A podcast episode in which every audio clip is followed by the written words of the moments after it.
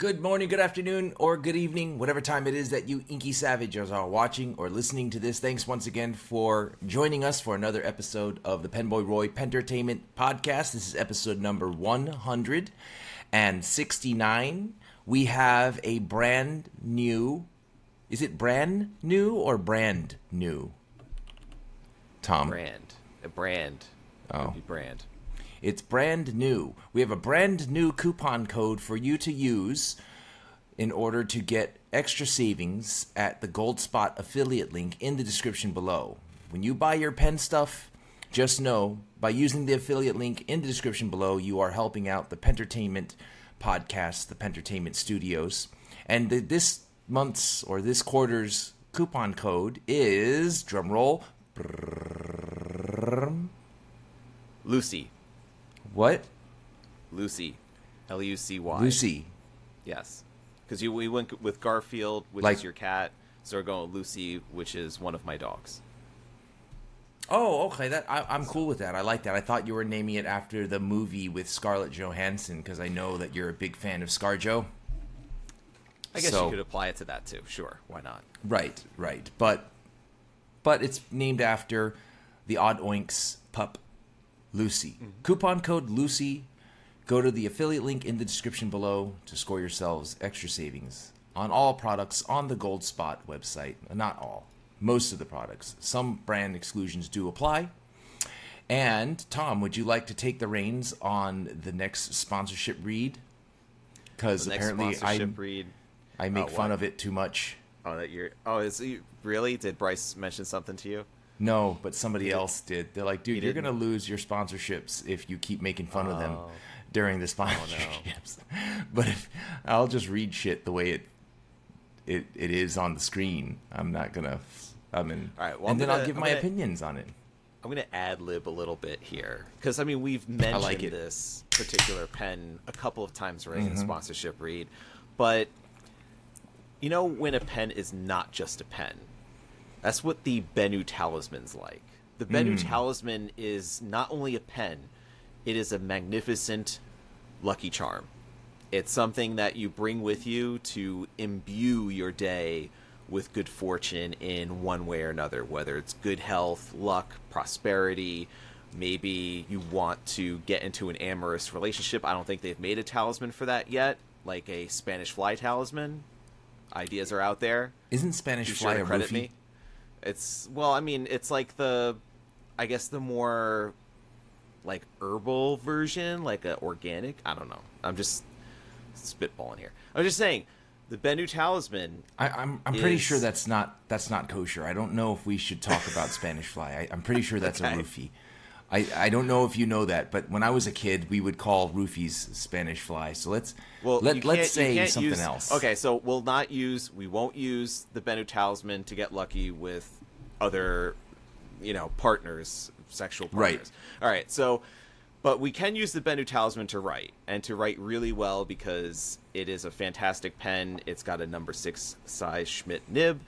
It is a beautiful pen that catches the eye, and that's why I say I is because there's three different new Benu talismans coming out, and they all have to do with eye, like chatoyance. So there's the cat's eye, there's the hawk's eye, and the last one is I'm just looking back at my notes here is the tiger's eye. That's right. So you have three different new styles of which are just beautiful. I mean, you could only expect this kind of stuff from Benu with how opulent the acrylic resin is. It's shimmery, it's shiny, it's got that reflective quality, it's got bits of glitter in it. It just really is overwhelming in terms of like you may get yourself distracted looking at the pen while writing with it. It's that gorgeous. So they are coming out with three new Benu talismans. Should drop around the summer. I, I've been seeing some reports based on like maybe mid July to mid August, somewhere in that range. But they'll be available at any a fine retailer that carries Benu products, of which, of course, Goldspot is one of them as well. So When is it coming out? it's anywhere. I I, I don't know exactly when because it could be a little bit earlier. But originally it said mid August. But I I'm hearing it could be like between mid July to mid August. So maybe in like the next month, month and a half. Okay, So cool. So in that case, here's what we're going to do. We're going to go ahead and say that coupon code Lucy will apply to the Benu talismans. So, oh, I just want to make this very clear for all our listeners and viewers that the Pentertainment Podcast, any members of the Pentertainment Podcast associated with indirectly or directly, do not condone or in any way, shape, or form encourage the use of illicit substances to help you get laid. Including, I, I, I would agree with that statement as well. right, Do- do that. including including Spanish fly, if that is in fact what a roofie is called, including roofies, including anything, any intoxicant that can take away a person's ability to consent. And Tom, maybe I should just do the reads from now on. Yeah, maybe maybe you should. Yeah, I'll, I'll just I'll just do it. I'll just do it from now on. But okay, so anyway, we're really excited to be here for episode number 169. If I knew any better, I'd be like, cut, let's just redo this whole thing. But I'm not going to because I like authenticity and mistakes are part of authenticity. So, thanks for joining us for episode number 169. But before we get started with the episode, I want to give you guys a quick disclaimer. This podcast is not scripted and therefore will contain potty mouth words, both from Tom and I, mostly from me. So, be forewarned, you have been warned. Now, on to the podcast. The Penboy Roy Pentertainment Podcast. Stage 7. Friend of mine has received from the Sheaffer brand. okay. So let me give you some backstory, okay? Okay. So a friend of mine, he bought a vintage Sheaffer pen, and the Sheaffer pen keeps bleeding ink all over the page. Uh, I can't remember which Sheaffer pen. I hope it says here in the the email. But Sheaffer responded, "Dear so and so, thank you for contacting us. After careful evaluation, wait, before I get into that, he sent the pen to Sheaffer, and he wanted them to fix it. Right? He's willing to pay. It doesn't ma- matter what it is, but he wanted them to repair his vintage pen. So anyway, right. Dear John, thank you for contacting us. After careful evaluation by our technician, I am sorry to inform you that we are unable to repair the pen. Our technicians found out that it is not a normal leaking. It is not a normal leaking. The piercer is broken, and this model has been discontinued for many years now, and unfortunately, we have exhausted some replacement parts to service this older model. As a result, we will be returning to we will be returning it to you unrepaired. Our sincerely apologies. That's what it says. Our sincerely apologies. However, in order to help you repair your existing product, I have attached a list of valued pen specialists and vendors that restore older writing instruments. We do mm-hmm. believe one of these specialists may be able to assist you. Thank you for your understanding, and I remain at your disposal for any further information. If I can be of further assistance, please reply to this email directly. Thank you, Bruce. Writing Instruments Customer Service. Uh, it's actually not a Sheaffer, it's a Waterman. Excuse me, Waterman. Oh. So I'm not sure what the model was, but apparently a piercer is broken. Do you know what that is? It sounds like to me the feed post. Maybe. The the feed post? Yeah, the feed post that the converter or the cartridge would ba- basically be connected to when it gets I see. pushed into the. That's what I'm thinking. Yeah. So uh, let me just send this guy a message. So he sent me this email that he got from Waterman because he needed help with the list, but he didn't include the list. You know what I mean?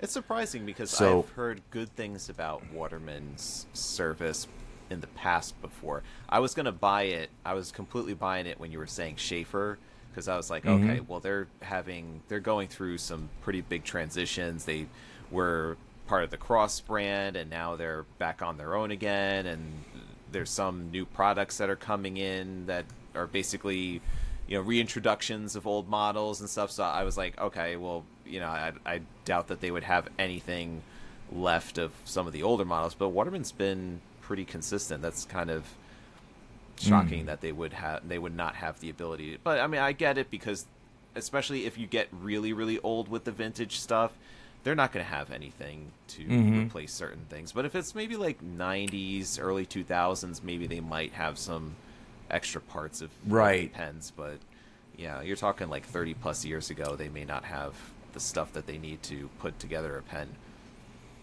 Right. So apparently the Waterman is old enough that the Waterman brand can't fix it. So Mm-hmm. it's vintage enough that that's the case. If they had the parts, I'm sure they would have. But I'm curious.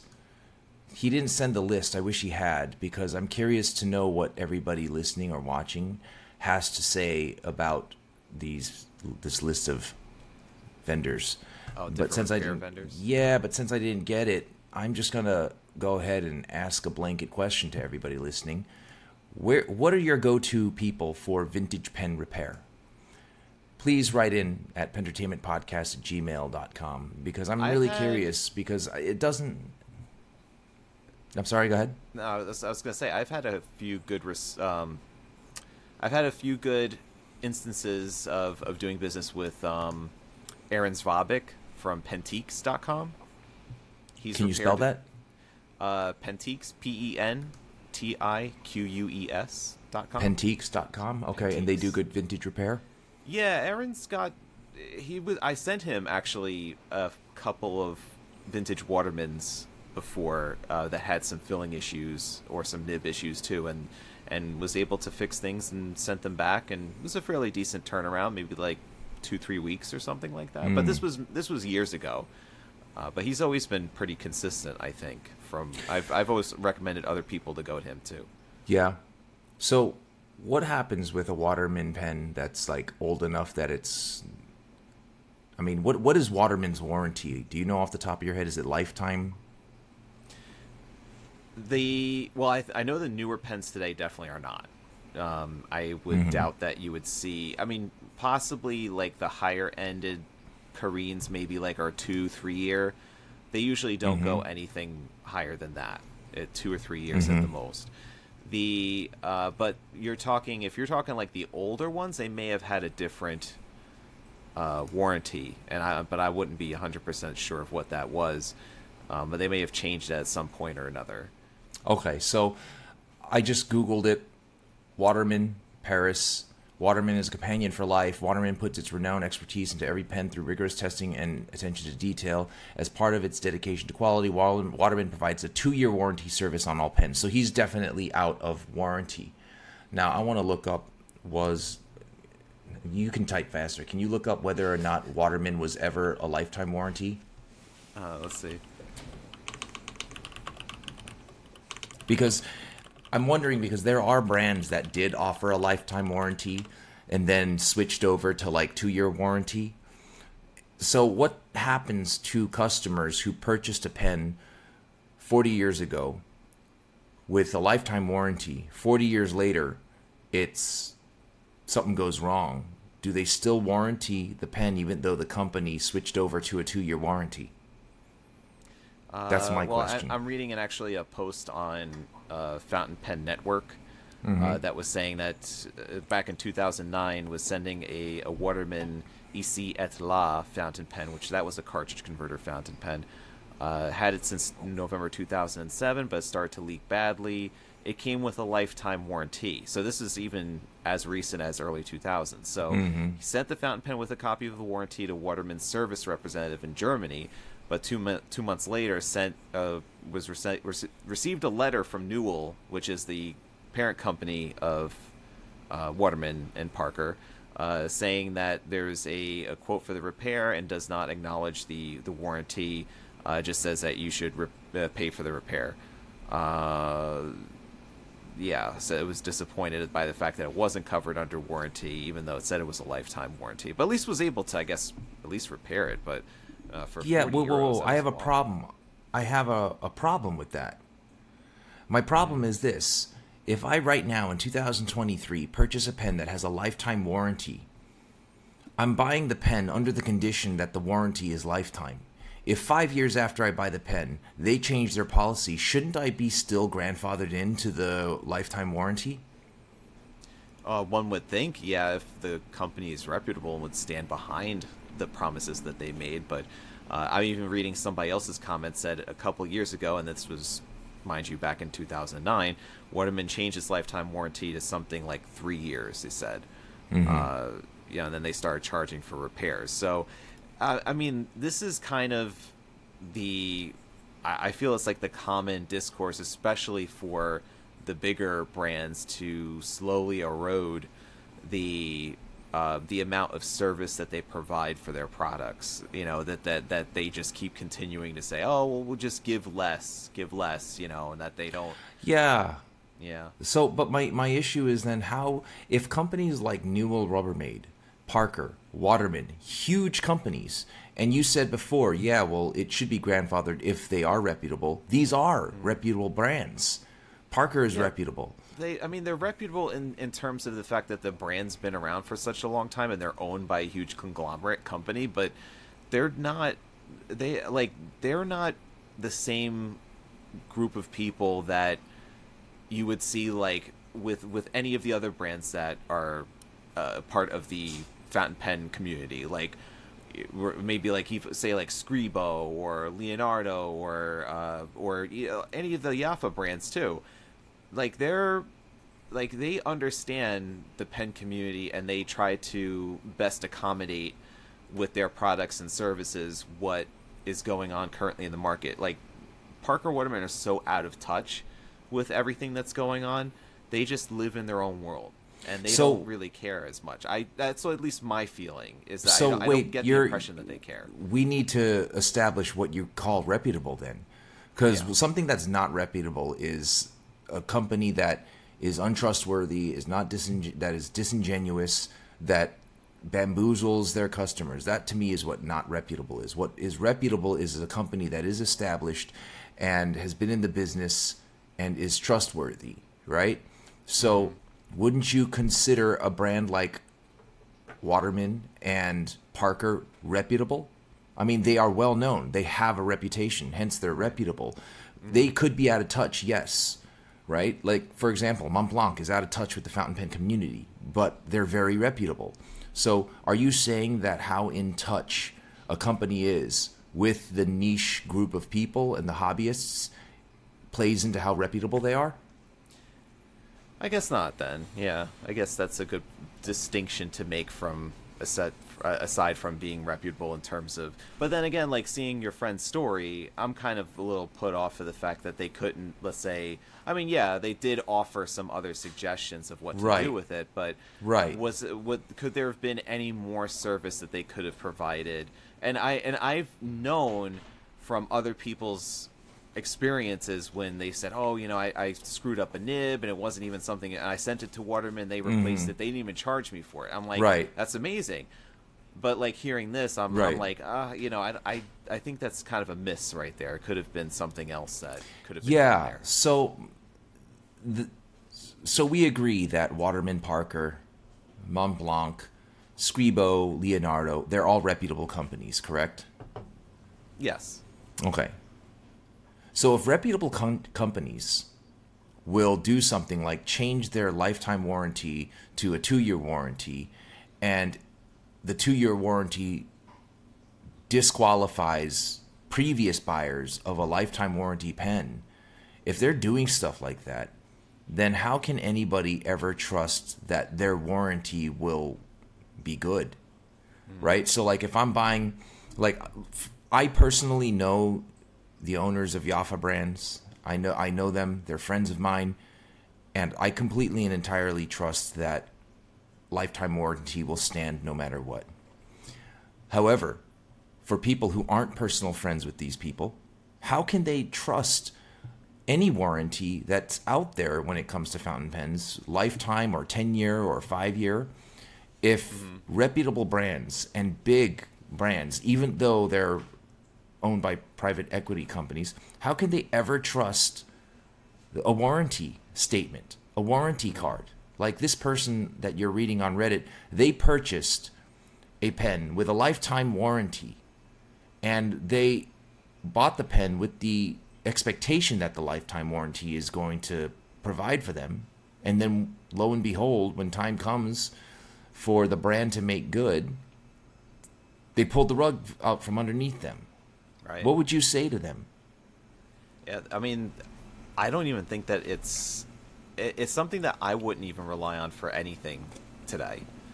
because you could see something like like something like a Delta could happen, right? So Delta Right. goes under in what the mid 20s, it's like 2016 or something, 2017, then comes Right. back now 2022, 2023. What happens then for anything that was let's say supposedly warranted back in the early 2000s? Are you Mm-hmm. are are you going to be able to get anything out of that, or is it like the new company just washes its hands of everything? right that so that's before? another question that i that's another question so a company like delta is a company that offered a whatever how what was their warranty was their warranty lifetime Uh, I, I don't know. I'd have to take a look and see if I could find old information about that. But I have to imagine, especially with that higher price point, that some of these pens must have had at least, I, you know, I, I would probably say at least like two, three years. you know, Right. But, but Well, then again, I- anything so- would have expired by now. But Yeah, so for something like that, I think it's a different story, right? So like if you buy something and it has like a 5-year warranty, but 2 years later it goes under, I think they're absolved of having to honor that warranty. They're not around. Now if they come back, I wonder what the story is there. I need to speak to somebody over at Yafa to figure that one out. Because what happens if someone bought a, a Delta pen 10 years ago and now they wanted to get it fixed under warranty? It's no longer under warranty because they went out of business, but they came back. right, Right. right. And then, is- and then too, at the same time, is that these are relatively new brands. So let's say a new brand pops up tomorrow, and they're saying, "Oh, it's going to be a, a lifetime warranty." How good is that based on the Mm-hmm. longevity of a company that's only been in business for three to five years? So you have to kind of, and then, Right. and then, I- like, what kind of track record have they built in such a, sh- a short amount of time, too? You know, Sure. See, the thing is, I I totally understand that perspective, and I, I think you're completely valid. I agree with you. But at the same time, they kind of have an excuse. They went under. They went out of business, and then they're trying again. So it's a different story. But I feel like it's completely different than a company that's been around, that is established, that is reputable, that changes their warranty without grandfathering people in. I, I think that's that really bothers me. Yeah, I mean, it it bothers me for other people. I don't have that situation happening to me. I guess the closest thing I can say is I have a, a 1910 Conklin that needs repair. I'm not- send it to Yafa. yeah, I'm not. I'm not sending that to Yafa Brands. They'll be like, and "How the about owners this crescent be like, hey, listen, instead?" It's this like, is, no. this is a, yeah, yeah. They're, they're gonna say they're gonna yeah, you know. I mean, I get that, but that's an extreme case. This is from 2009. It's it's not really that vintage for it to be not uh, grandfathered in with the the lifetime warranty. I think that what the company should do, and tell me if I'm being too, I guess, if I'm expecting too much. Mm-hmm. I think what a company does is, let's say we have the Odd Oink Pen Company, and you and I decide, all right, we were giving lifetime warranties, but now we can't do that because of whatever logistical reason. We can only do two years. But Is this is this on the awful sausage pen that we came up with? yeah what was that like like 166 episodes ago. But i would say that they should catalog everybody every model that's been promised a lifetime warranty and grandfather that in. I think it's mm-hmm. really not right to just be like oh we we got you to buy the pen. P- part of the reason you bought the pen is because you were getting a lifetime warranty but now we changed our minds. Right. but that person already spent the money. That person already bought it. Maybe they didn't care, but there's going to be people who do care, right? But that's like part of the thing that would convince you to buy it is is knowing that there's some sort of you know safety net involved just in case things go awry. That's like Right, like, so that's- thing that that's- convinces you. that that's a question now I have for you cuz I can answer it for myself. How often does buying a pen where you're on the fence about buying a pen and the fact that it's a lifetime warranty makes you go, "Oh, you know what? Okay, fine, I'll pull the trigger." How often does that happen for you? It's it hardly does. I, I just what matters most to me is whether or not it's actually well made to begin with. If I know Mm-hmm. that it's well made and that there was care and attention put into it, which which is something that you have to kind of know based on the reputation of the manufacturer itself. and seeing the quality of product coming out and and understanding how much uh, like what the rate is in terms of seeing defects or or or people needing to uh, Right. return for repair and things like that and that would that would kind of give me that comfort zone and saying like hey i don't even but that's that's usually not a concern for me personally as a consumer Right. Well, you're not the typical consumer. So I'm more of a typical consumer than you are. And I can tell you right now that there are times where I'm buying something and I'll be like, oh, you know what? I'm not sure. Should I get it? I'm on the fence. And then I'll be like, oh, look, it has a lifetime warranty. So it makes commitment easier for someone like me. So I'll buy it because of that. And I'll tell you right now, I'd be really fucking pissed if if I find out something's wrong with it and then there's no warranty coverage because the people who told me that the warranty was there changed their mind. How fucked up is that? Now, yeah I want to go and talk about this pen because this is relevant. This is that's a yeah, this is a Mont Blanc Star Walker. Mm-hmm. Now, initially, I bought this a few years ago. Rather, my lovely, adorable wife, who was passing back and forth and peeking in, i see she bought this for me. But we went to the Woodbury Commons and we bought it at a Mont Blanc outlet store. Okay. Now, this is normally a 600 plus dollar pen. It has a 14 karat gold nib, kind of looks like a Lamy nib. I mm-hmm. bought it. I really liked it. I was having fun with it, and then I noticed that there's a, a crack in the cap, right here, right Wow. at the the point where the cap meets the barrel after you post after you screw it in after you cap it. Now the reason why is partly my fault, but that's not important. So the reason why is because when you close the pen, it get it stops, and after it stops, it got a little bit more to go, but you have to really twist to get it to go. okay So what that's doing is that's putting a lot of pressure on the rim of the cap, and it caused it to fracture. Hmm. So especially for somebody who twists their caps on very tightly yeah, a- so I, I twist it until it can't go anymore. gonna be exploited Yeah. So I twist it until it stops. Mm-hmm. And I think ever since you and I had that talk, I stopped doing that. Now, here's the thing though. I called Montblanc and I'm like, hey, listen, the cap is, the rim of the cap is too small for the last, like, quarter of a, ro- like, not even a quarter, one tenth of a rotation, and it caused it to crack. So I'd like to get it fixed. They looked up the serial number, did everything. They asked me where I bought it. I told them it was at a, a Montblanc outlet store, and they're like, "Oh, so Montblanc outlet stores don't cover warranties." oh And I'm like, "Well," I was like, "Well, why the fuck not?" And they were like, uh, "Well, because it's those like are final products. sale It's final sale. That's why it's at the ah. outlet." Now, I didn't know that. Nowhere in that I said to them, "Listen, Nowhere in that store did it say that all products are final sale and they're not covered by warranty. Because even if it said final sale, it doesn't mean it's not covered by warranty. It just means you can't return it or Right. exchange it. I get Right. it. But if there's a defect or if there's something inherently wrong with the way it's made, then guess what? It should be covered, right even if it's a final sale.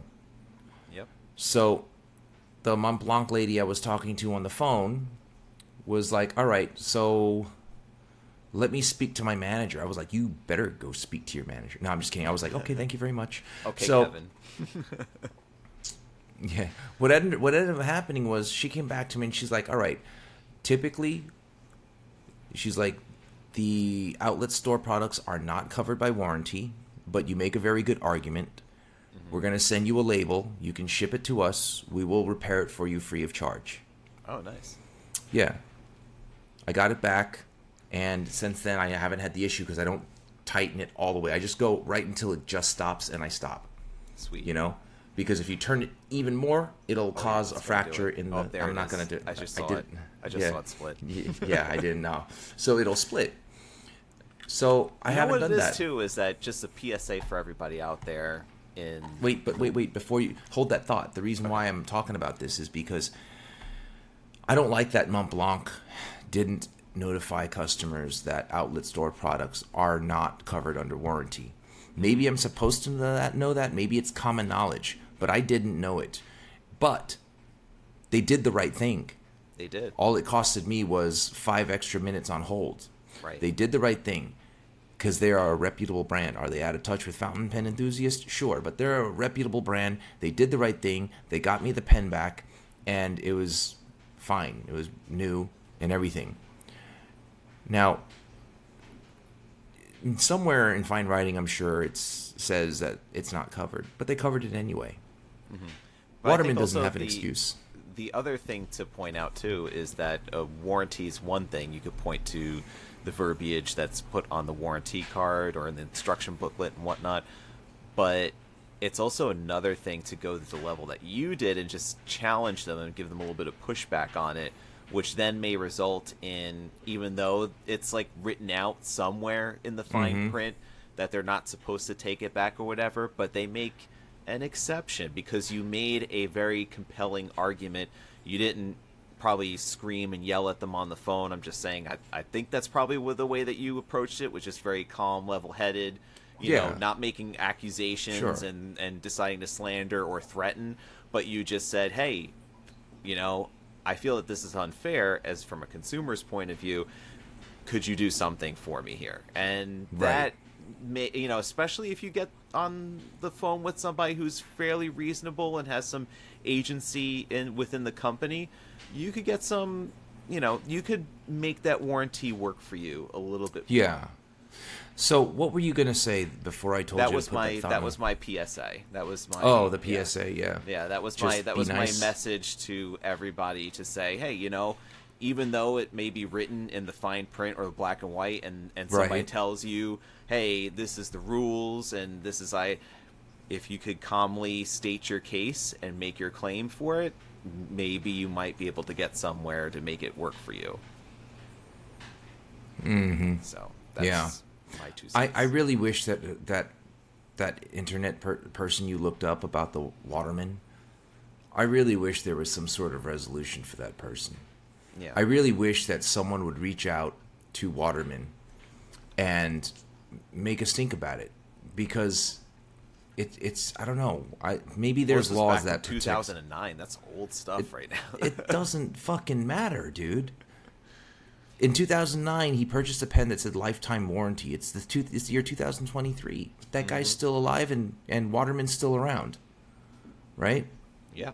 Both things meet the definition of lifetime or within lifetime. They should they should have done the right thing there. I think that that's just not that's not right. I I wish we can get a Waterman rep on the show and we will just drill into that motherfucker Yeah. you know. But anyway, we can't because I'm sure they don't care enough about the fountain pen community to be on a show like this one. Uh, they have, Not to say that anybody who's not on the show doesn't care about the fountain I pen will community. be I will be shocked if I get any email or phone call from anybody in that organization about anything re- regarded to they don't. No, it would be shocked. It'd be shocking. They sim- they simply they simply don't care. And you know what pisses me off is the fact that they don't care about the consumer in this situation. And what really frustrates me and makes me feel so suffocated is the fact that I do care about the consumer in this situation, but there's absolutely nothing that I can do about it for them. And that really upsets me. Yeah. It, it makes me mad. But what the fuck ever. I want to talk about this this puppy right here. Yay! What do you think of this? So this is the Scribo Feel. This is an ebonite in turquoise green. It's gorgeous. Now, the reason why I have this in my possession is because I really wanted to do so I wanted to do a comparison between this pen and my Montblanc Flex Nib. Okay? Mm-hmm. The, my Montblanc The one 146 that the one that it was your uh, your souvenir from Paris. Yes, from excuse me, it's Paris. Okay, Paris. Oh. You go- see some new Van Gogh paintings lately. Did you did you see the comment on the YouTube on the YouTube channel where some person is all I all I took away from that episode was Van Gogh. yeah, but hold on one second. I gotta grab my notebook. Hold on. Okay. Roy's grabbing his notebook. I'm just gonna narrate this. He's looking for his notebook. doesn't seem to find it. Yeah, I, I Can't- can't see yeah, where it's it an organized mess over here. Maybe there's like Okay, just a scrap of paper or something. Oh, there you go. Yeah, I found a notebook. What kind of notebook? Okay, so Is that the this uh, is uh, casual uh, uh, colorverse? Yeah, the Nebula yeah, ca- ca- Colorverse Nebula note with stickers all over it. stickers. Yeah, Fine. So I want I'm gonna I've been so busy with with work and stuff so I haven't been able to do what I wanted to in the last week or so. Mm-hmm. And over the in the weekends when I'm off, it's tough to get these things done too because my wife has actually made more time for us to spend time together. Yeah, So nice. yeah, on the weekends, and it really helps fill the hole that I have from coming back from Paris because we went to Paris for, you know, for almost two weeks, and every day was just us spending time together, us doing stuff together, eating together, drinking together, just any everything was just together, and we didn't speak French really, and everybody else, sure they spoke English, but we can't assume that, so it was just really, in a very positive way, isolating and very healing. But then when we came back and we're back to the real world, there's like post vacation depression. So, mm. You know, us spending time like that together on the weekends. anxiety too, because you were together Yeah, for so long. And yeah. It's like, oh, you're away from me now. Yeah, so there's that. So she's making more time to spend time together on the weekends, which is really awesome. So during that time, I kind of want to just do stuff with my wife, and and that is all, right? So I haven't had time to do the videos that I want to. I have pens that I want to review, but I did do this writing. I don't know if you can see it. Ooh, very nice. Yeah, so Seriously savage sausage. Yeah, so I wrote out seriously savage sau- savage sausage on this Nebula note, and uh, anybody watching can see they are very close in terms of line variation. They are very close in terms of non-flex and flex writing. I would say that the major differences, and I'm going to do a separate video on this, but I want to talk about it now. Major Okay. differences is this: the Scribo feels more like you're writing with a gold leaf. It's so soft, it's so flexible. Mm-hmm. It has it, it is way wetter than the Mont Blanc. It's like mm-hmm. seriously super wet. Mm-hmm. And it feels like it doesn't spring back as quickly, but it does it does come back. But it doesn't come back with a bounce. It comes back like like it, it would with a feather, a wet feather, right? Or a wet paintbrush would spread apart, but when you lift it up, it comes up, it comes back together slowly. Right. Okay. The Mont Blanc, surprisingly, is slightly stiffer and has more of a bounce back, even though it's 18 karat gold, which which goes to what one of the viewers wrote on the YouTube channel. It's about the filler content. So you can have a 21 karat gold sailor nib, but it could be really hard because of what they make the gold with. And Right, he's absolutely, or she's is the other absolutely, part of it. yeah. So that person is absolutely right. So with the Montblanc 18 karat gold calligraphy nib, we have a drier nib. It's not bleeding or anything like that. It's not that the Scribo was, but the Scribo, when you lay down ink, mm-hmm. it is very wet. Not a little wet, it is very wet. Yes. The Mont Blanc is dry when you're writing non-flexed and it's dry when you're flexed. And I know that sounds almost like an oxymoron because how do you have a flex nib that writes dry? It does. I don't know how to explain it. It does. So it lays out an even flat line whether or not you're flexing or not. I I said that really weird, didn't I? A lot of So is it the same knots. ink used for both of them? There was a uh, same ink. Yeah, for both for both I use Mont Blanc Mystery Black. Okay. Okay. So I, I I sincerely enjoy writing with both of them. And if you're not watching, I'm gonna I just know that I'm showing this writing sample where I wrote with both. I just definitely enjoy writing with both for different reasons. I like the Scribo because of how soft it is and how wet it is. Mm-hmm. But I also like the Mont Blanc because of how much more bounce it is when it comes to pressure, writing with the pressure, they're almost close. They're almost identical. You can just feel that the Mont Blanc is slightly stiffer, but I'm not talking Noodler's pen stiff. I'm talking just slightly stiff. I, I just don't know how to explain it. And it springs back faster and is drier. So, you know, which one should somebody get? I mean, this is a tough call because you look at both of them. Mm-hmm. They're both they're they're entirely different in terms of aesthetic, Right. right? Yeah. One looks like looks like an animal like you take an animal balloon and twist it in half. That's what the Scribo looks like.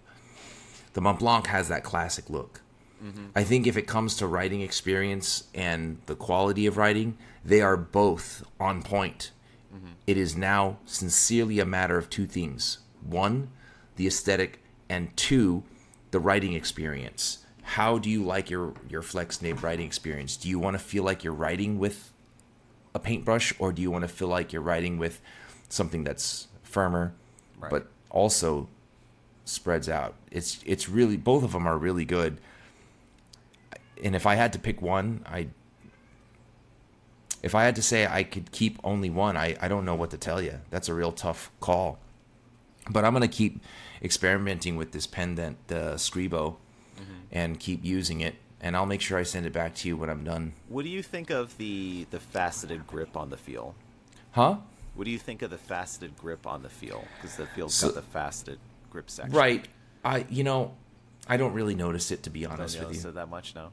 Yeah, I don't really notice it. I feel like the faceted grip is really just there to keep the faceted design consistent. Right. If you, you can't even really see it, you can only really see it if you're really looking for it, Mm-hmm. or if you just twist it between your fingers, you can feel Yeah. the facets. But it's not enough of a facet to make me be like, "Oh, that's faceted." It's not a hard know what I mean? facet. You'll know a it's ver- there. It's a very, it's a very smooth. No. it's a smoother feeling facet where it's like you're like, oh, well, it is Yeah. faceted, but you're not, you're not like, oh, this is very, very rigid. You know, Yeah. This this Scribo ebonite is really nice. What kind of ebonite is it? it's a German ebonite. I, I can't remember the exact style that was there, but it's a, uh, it's a German ebonite. It's got four different colors that run through it. So you've got like the green, blue, purple, and black all going through it. It's um yeah, it, it was it was really really crazy as far as how wide the variations can be on each one of those pens. Very very very very unique looking type of uh, ebonite that you don't normally see. Even when you see pens that are made out of ebonite, they're usually not made with one that's a crazy colorful ebonite like that. Right. So I want to discuss the pricing of the Scribo Feel. I'm looking at Mont Blanc right now. Mont Blanc. So, So- with the Mont Blanc, hold on. So Uh, you could got get you could get uh, actually if you want to go the least expensive route for Scribo 14 karat feel the flex nib. Let's say if you just Mm-hmm. wanted just the nib and you wanted that writing experience. The, they have the feel which is the pen that you have there. However, there is a pen model that is lower in price that still has that same nib, but it has a cartridge converter in there, and also has, still has the has, still has the ebonite feed. So that is the Puma. That's the Puma model. okay. Um, so those start at 500 for Okay, the 14 karat feel the flex nib. Are Um, we but, like, sharing the screen or are we just talking about it?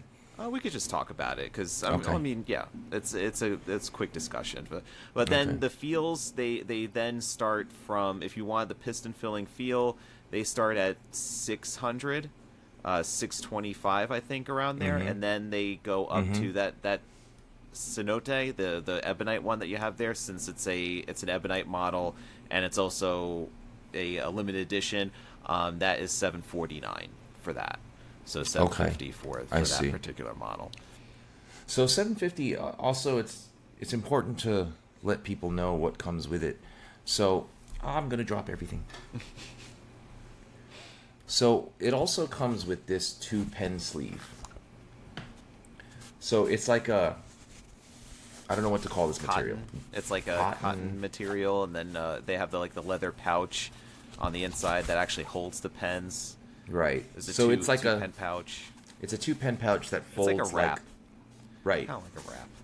So that comes with it. and you can tie it up like this.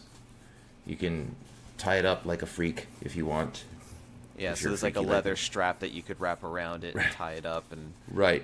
do that sort of thing. So and the, the, the like- clever thing that they did was that they each Scribo pen is included in that particular type of case, which is a two pen case, but one Scribo pen goes in there.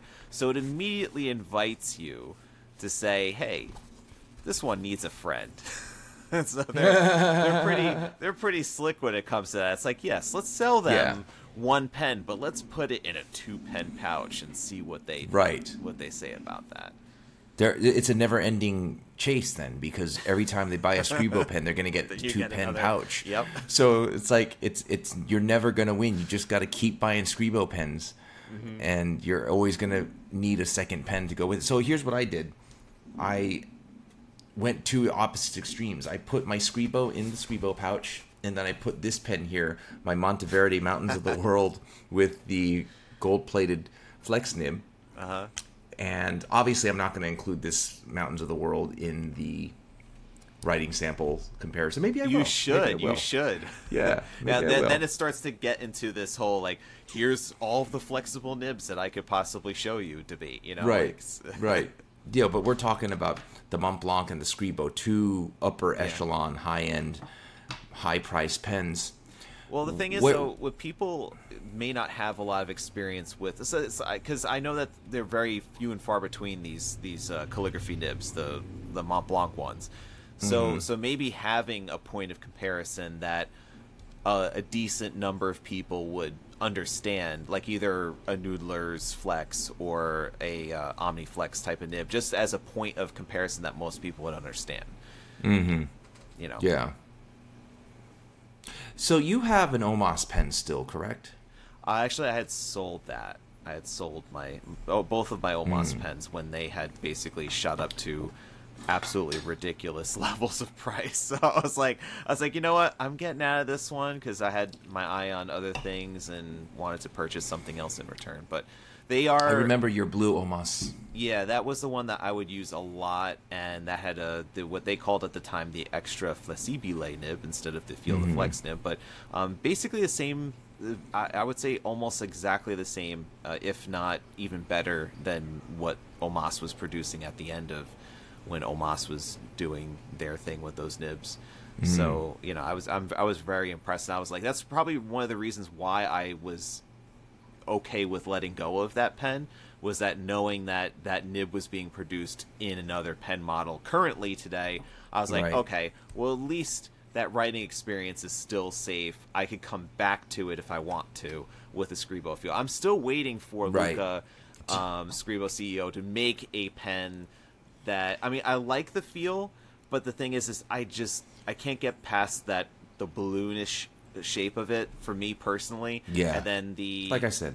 and then the fact that the cap won't post on the back. Like that's just my. I, I- I'm I'm waiting for a Scribo model that will kind of scratch my itches Well, that I have. what about the Puma? The Puma, mm, no, because then it's a cartridge converter. I would need to have like a piston. I would ha- need to have a larger filling mechanism. You know, like Yeah, especially the way or- the yeah, way you are with, the inks and the way you write. so- Yeah. Yeah. So so you're not a big fan of the feel for yourself. For me, n- no. I mean, I like a lot of things about it. I like the faceting, the the. I, I, I kind of like the planing and the shape of it a little bit, but not enough to say, oh, this has got to be part of my top echelon of, of pens. Mm. Yeah, it's, I have it's a I have a question very, very, very high bar that When I is s- impossibly hard to satisfy. so Well, I, I quick two questions. The first one is why didn't you just send me the Puma, knowing it's going to take forever to get this this Scribo back, if at all.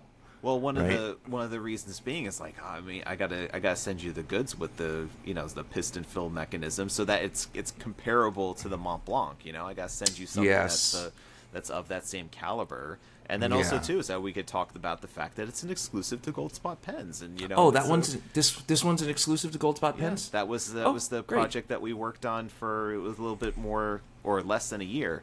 It took to to come up with that because this is their first ebonite pen ever. So Wow, that's awesome to know. Now that I know that, I'm going to be a little bit opportunistic and say that this is part of the sponsorship. You can get this pen at Goldspot using the affiliate link, using coupon code Lucy.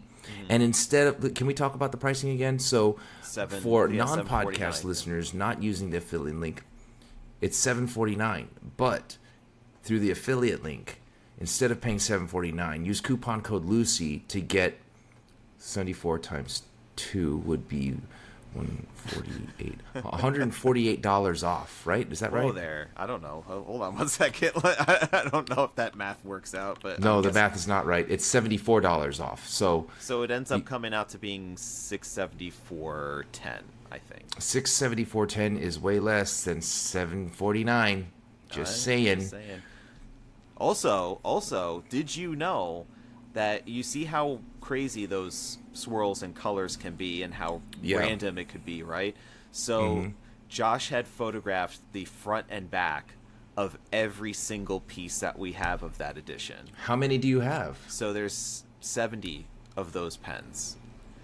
So Oh wow. so he photographed and and put them in images where you could see like lots of I think it's 10 or 20 of them all together on one screen so that then you could let's say once you narrow down which nib that you want you could then look at the available styles whatever's not sold out and then pick the exact pen that you want so if you if you wanted one that had more green more of a even distribution of colors you like the swirls of that one you could be like i want number 35 with the Oh wow! So Yeah, you yeah. you're actually giving people the opportunity to handpick the actual pen that they're getting because the variations are so different. because they're so, so so very different yeah That seems like a lot of logistical work. No, it it was to set up but so far it's it's going pretty well because people are getting exactly what they want because we've had it so many times in the past where especially with some of the the more swirly acrylic pens that uh, a pen is received and then they look at it and like well this doesn't really look much like what the picture looked like because mine has more swirls on this side. Mine has more like reds in it when i was thinking it was going to have like more greens. And then they send it back or they or they're just not satisfied with it. So it was like it was like well if we're going to do this at such a level where somebody's going to be buying this as probably a grail pen that this is going to be something that they're going to love and cherish and said you know what let's go the extra mile and just see if this if this works and so far it's pretty good i think it's a good experiment so far I think it's great. I think it's great. Hey, why don't you do that with all the pens? Uh, I'm just kidding. or or the next time you do intend to do something like that where you list every individual pen, why not add a little video, just like a 10 second video of the pen twisting on each one. I'm only saying that because you know, for and I'm merging hobbies here. There's a lot of betta fish sellers online. They list their fish. The fish you pick is the fish you buy oh that's and they'll include a little video of that fish. nice Yeah, and they do that for all the fish that they have, hundreds of betta fish, and it goes up. Someone buys it, it then they take it down. Mm-hmm. Right? It seems like a lot of work, but they're willing to do that for a fifty to seventy dollar betta fish. Hmm. I was thinking should- of doing it differently where we were going to get the whole batch of them in, right? And then we do like this YouTube, this grand YouTube unboxing thing where we would just show all the pens and you'd have to like if you wanted one of them, you'd have to buy into it and then you'd get like it would be kind of like a draft. It would be like ordered and you'd have like this person's up to pick next and then could pick out their pen. But then i was just like you know what? Then that relies on everybody being there all at the same time and then everybody having to order into it Yeah. all at the same time. And like it this seems complicated. yeah yeah. So we were trying to figure out a few different ways of like how to do it. And like this seems to be like a good method but yeah I, I kind of agree because then you if you were to able to turn it and then like let's say take the cap off and do you'd be able to see more of the pen's personality before mm-hmm. yeah Each pen, yeah. Yeah. I mean, obviously, you can't do that for every Leonardo, every acrylic pen you have, every Monteverde, every Conklin, every right every Edison. You'd go, you wouldn't have time to do anything else. But I'm saying, for something like this, where you only have 70 pieces, mm-hmm. and they're high end and expensive, I think that you should definitely consider that because I think what Josh did was a good step in the right direction. I don't think it's fully there. I think that if he just if you just got a turntable for twenty five dollars on Amazon and then you you put it on that and then Mm-hmm. you know filmed it spinning, or you just do like in your TikTok videos, you just hold it, Just hold it you know, turn it, take the that- cap off. Yeah, just go. To, yeah, do that. That takes ten seconds. You Mm-hmm. upload that onto the website. I think people would definitely appreciate it. Don't you think they deserve at least that? If they're spending that much money, they should know what they're getting. They should see it more than just a photograph. You know what I mean? Yeah. And you know, Kinda like a betta fish that- seller. You can make it one long video, so you could let's say do one long YouTube video, and then you could just make the chapters the different number or like the different styles of the pen. So like if you were if you want to skip over, if you saw the picture of let's say number twenty four on the website, and you were like, you know, what, I want to see more of that, so you could go to the video, look up number twenty four on the chapter seek bar, and then see oh you know it's at four minutes so you go look at that and you actually could see it then on that video with all of the rest of them Too much work, dude. The No, work's saying, supposed like, to be. you would still have you're supposed do- to. You're supposed to do the work. It's like under number twenty four. There should be a small little square video with that there, or you know, Mm-hmm. for each one, so they don't have to leave the website just to decide. You want them to come to the website, pick what they want from the website. You don't want them to come to the website, have to do more research and go to the YouTube channel, then come back. You know what I mean? embed it or embed the embed each pen's twirliness in the website so that they can just click on what I'm talking about is this. You know how when you have a pen, for example, let's say you're selling the Monteverde, on the pen page, you have the pen looking complete. Then you have it uncapped. Then you have it unbarreled. And then you have it posted. Right? Right. Start that off with a small video of you twirl you twisting the pen and showing that pen instead of you know what I mean? Right. Just a slideshow of pictures. Add that little video in the slideshow. It's more work for you. More importantly, it's not for me. You know what I mean? that is true The- But you the- see where the- I'm going with that? Yeah, But that's what they do. If you well, Yeah, so I was saying if you go to like a site like jvbetas.com, Uh-huh. right? I think something happened to the connection there. okay. For every fish that they have, that's what they do. The first of the slideshow is a little 10 second video of the betta fish. The second is a picture from one angle, a third is another picture, fourth another picture. That's what I'm saying. Like do that for the pen, especially for something like this, you know? I, I, I agree with you there because that, that would I think add a whole other dimension. I've seen fashion brands do it too, where you Mm-hmm. land you come on the product page and then somebody just comes walking out from the side of the screen in the thing that they're wearing that you're trying to buy, and it just I think it creates that immediate connection with it where you're like, ooh, well, it's not only am I seeing it kind of almost animated and mm-hmm. in the flesh, but I also I'm seeing it in the context of somebody's holding it or somebody's wearing it. So Right. it adds that personability, that connection there too. Yeah, I think that I mean, is that is that difficult to do with the website Uh, stuff? It may it may have some technical limitations. Also, another concern is that when it comes to page speed, which is very important, that's probably the reason why a big company like Amazon may not do that sort of thing too. Is that they're about more of the convenience of try to get the page loading quickly because like Google likes it when the pages load very quick and that way when people come onto your website they're not just sitting there waiting for a, a, massive video file to upload or or like other assets on the page like pictures or other javascript things like that other features or plugins that you may have on the page. So that may be another limitation that you have to kind of work around but uh, you know they say like pictures are worth a thousand words. I think videos are even more uh, valuable than pictures than static pictures are these days. So it might be worth it even if you have to take away a few photos Mm-hmm. like maybe instead of doing a full 360 photo like you take that away and you just put the video instead that's Right. So even with Amazon, there are some products where you go to the product page, Mm-hmm. and on the right, you know how there's like a column of like pictures. right You can just click on the picture; it changes the picture in the in the. and then they have like area. a video that you could They have a little yeah. Mm-hmm. video there too. Yeah. It doesn't seem to.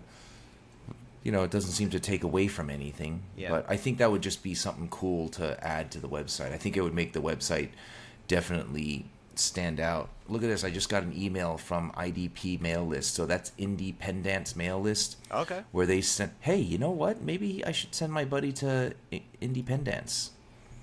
That's a that's a good spot for I think so. for getting Kennedys, pens fixed, you know? So she got some Yeah. You guys should check out indie dash pen dash dot indie dash pen dash dance dot com. She makes great flex nibs, by the way. I've talked about it before. She's got some vintage stuff. Bexley Phoenix Black, uh, Bexley Phoenix Red. Whew, wow, that is not an attractive pen. I'm I'm gonna be straight up honest about this one right here. Yeah, they have Parker of Green Vacuumatics. Ooh, I love me a vacuumatic. Yeah, I know you have that blue one. As much as I love green, I'm not buying a Parker Vacuumatic until I can find the blue one that you have, because I really like that one. Yeah, it's a nice one. You want to buy it from me? Sure, send it over. I'll try.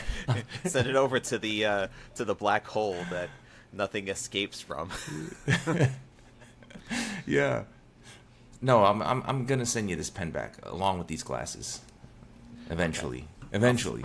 I'll Yeah. see it maybe when the warranty wears out. Right, right. I got it. We got to get together soon. We got to get together at some point. So, I am gonna have time. Of, I'm gonna have a vacation sometime, June, July, August, mm-hmm. and I'm doing a, a live August 15th with at 8 p.m. I'm doing a, a live with MJ. oh, cool. That's yeah, On that's my channel? short for yeah on his channel. That's my that's my nickname for Hemingway Jones. MJ. MJ. yeah. Cool. So or or Hemjo. No, Hemj is cool. Mm-hmm. So I think that week though, I think we'll have to figure something out. I'll come up to Goldspot and we'll do uh, some kind of content together. Okay. Well, we have next uh, next week. I think that's next week already. On Saturday, we have uh, uh, Ben Walsh from Gravitas on the show. Ben Walsh. Yeah. Yeah, I'm really lo- really looking forward to that one. So that episode might be a little bit delayed. Mm-hmm. It won't publish until like later Saturday or maybe even Sunday because we're doing it on Saturday. Right. You know what I mean? Yeah. We had So, to yeah, I'm really looking stuff forward- around to make it the make up for the time difference in Ireland. So Yeah, six hours. We can't do an evening show with him. He'll it'll he'll have to wake up at three in the morning. That's not that's not reasonable. we're not going to So- get him in a good mood. yeah. We're like, so how's your day going? It's like, "Ah, I was asleep." Fucking sucks. My day hasn't even started. So yeah, no, I mean, I'm. I, I definitely think we should get together because I. The reason why is because I do want to do some content with you, video content, and that video has to include you using my Montblanc calligraphy nib. okay. and I want to I want to talk about it with you on the on the video with everybody watching. I want to hear what your first impression is, what you think, how do you think it compares, yada yada yada, all that cool mm-hmm. stuff. You know what I mean? I am I am honored that you would allow me to use your flexible nib fountain pen. You must think that I know what I'm doing. Yeah. well, you know, I do know that you know that like if you broke it, I I'm very good at hurting people.